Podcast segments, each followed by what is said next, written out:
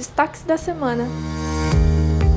Fala pessoal, tô chegando por aqui com mais uma edição dos destaques da Semana Paulistana e te deixando informado sobre os assuntos da nossa cidade.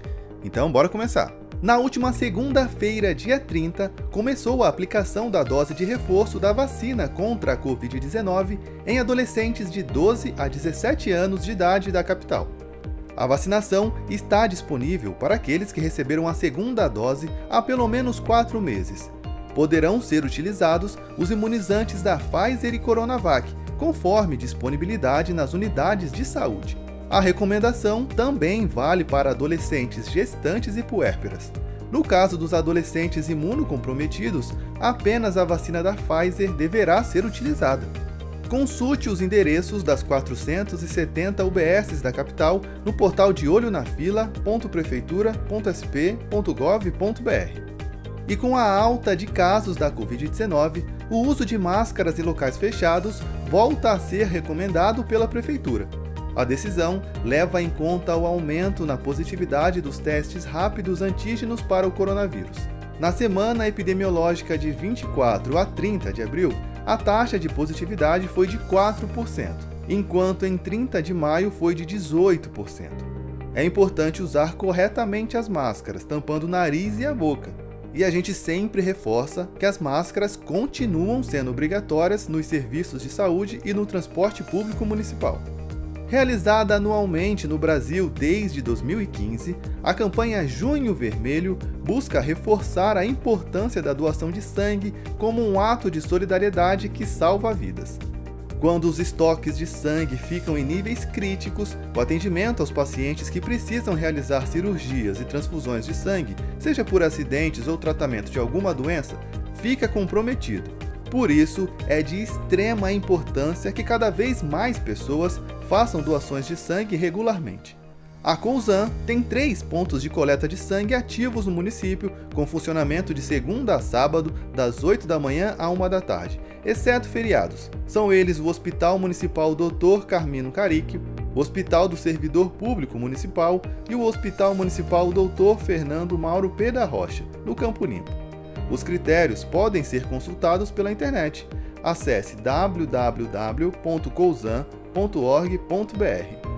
O mês do orgulho LGBT começa com alertas sobre canais de denúncia contra violações de direitos. No mês em que se prepara para realizar a maior parada do orgulho LGBT do mundo e um dos maiores eventos presenciais desde o início do período pandêmico, a cidade de São Paulo reafirma seu compromisso com a garantia de direitos e da cidadania da população LGBTQIA. São Paulo figura em uma seleta lista de cidades que têm uma lei municipal contra a LGBTI-fobia e, recentemente, abriu o portal de serviços SP156, que funciona 24 horas por dia na web e por telefone, para receber denúncias contra atos e ofensas enquadrados na lei. A Virada Cultural 2022 atraiu mais de 3 milhões de pessoas nas cerca de 500 atrações artísticas culturais em oito regiões da cidade.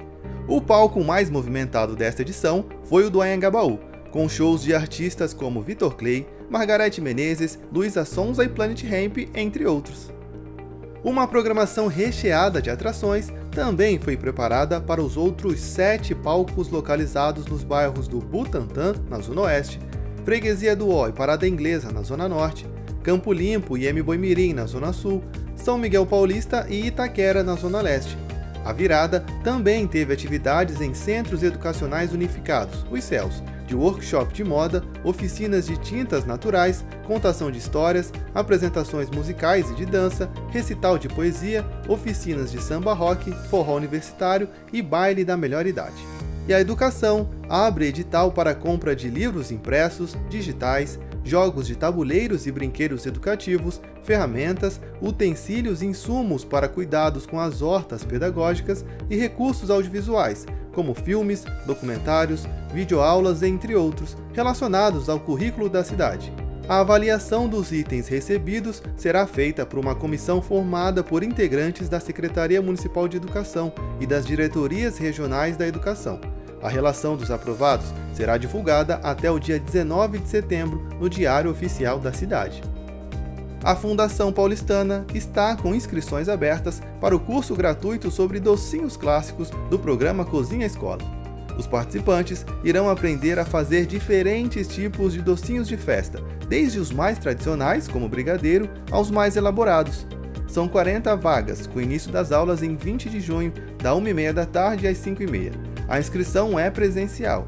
As aulas acontecem nas zonas norte e leste da cidade. O programa Cozinha Escola tem a finalidade de promover qualificação profissional gratuita em curto prazo, por meio de cursos, oficinas e workshops. O objetivo é atender às demandas do mercado de trabalho, com foco no desenvolvimento de produtos e de técnicas culinárias, proporcionando rápido acesso ao mercado, com geração de renda e empreendedorismo. E a Prefeitura de São Paulo encaminhou à Câmara de São Paulo um projeto de lei com o objetivo de regulamentar a atividade das Dark Kitchens, que são um conjunto de cozinhas industriais. A proposta também traz diretrizes claras sobre o uso do passeio público pelos serviços de delivery e os motoboys que realizam as entregas de comida pela cidade. Outras regras sugerem que o estabelecimento deverá comprovar o atendimento à legislação vigente com relação ao incômodo causado pela emissão de gases, vapores e odores e a apresentação. O projeto prevê ainda a emissão de laudo técnico assinado por profissional habilitado, com atendimento à adequação do sistema de ventilação e exaustão de toda edificação, entre outros. Reconhecida com o 13º Prêmio CIE Melhores Programas de Estágio, a Prodan foi premiada como a terceira melhor entre os participantes de todo o Brasil na categoria das empresas públicas estaduais e municipais que tenham entre 51 e 300 estagiários. Mais de 275 órgãos e empresas inscritos foram avaliados pelos seus estagiários de forma sigilosa. A pesquisa foi dividida nas categorias pública, privada, de economia mista e entidades do terceiro setor, que mantêm programas de estágio administrados em parceria com o CIE em vários estados. A avaliação contou com a participação de 6,6 mil estagiários de todo o país. O ranking de resultados é imparcial, usando como critério a opinião dos estagiários que avaliaram suas empresas. A avaliação é qualitativa e valoriza os programas de estágio de diversos órgãos públicos do Brasil. Por enquanto é isso, pessoal, mas na semana que vem eu tô de volta. Até lá!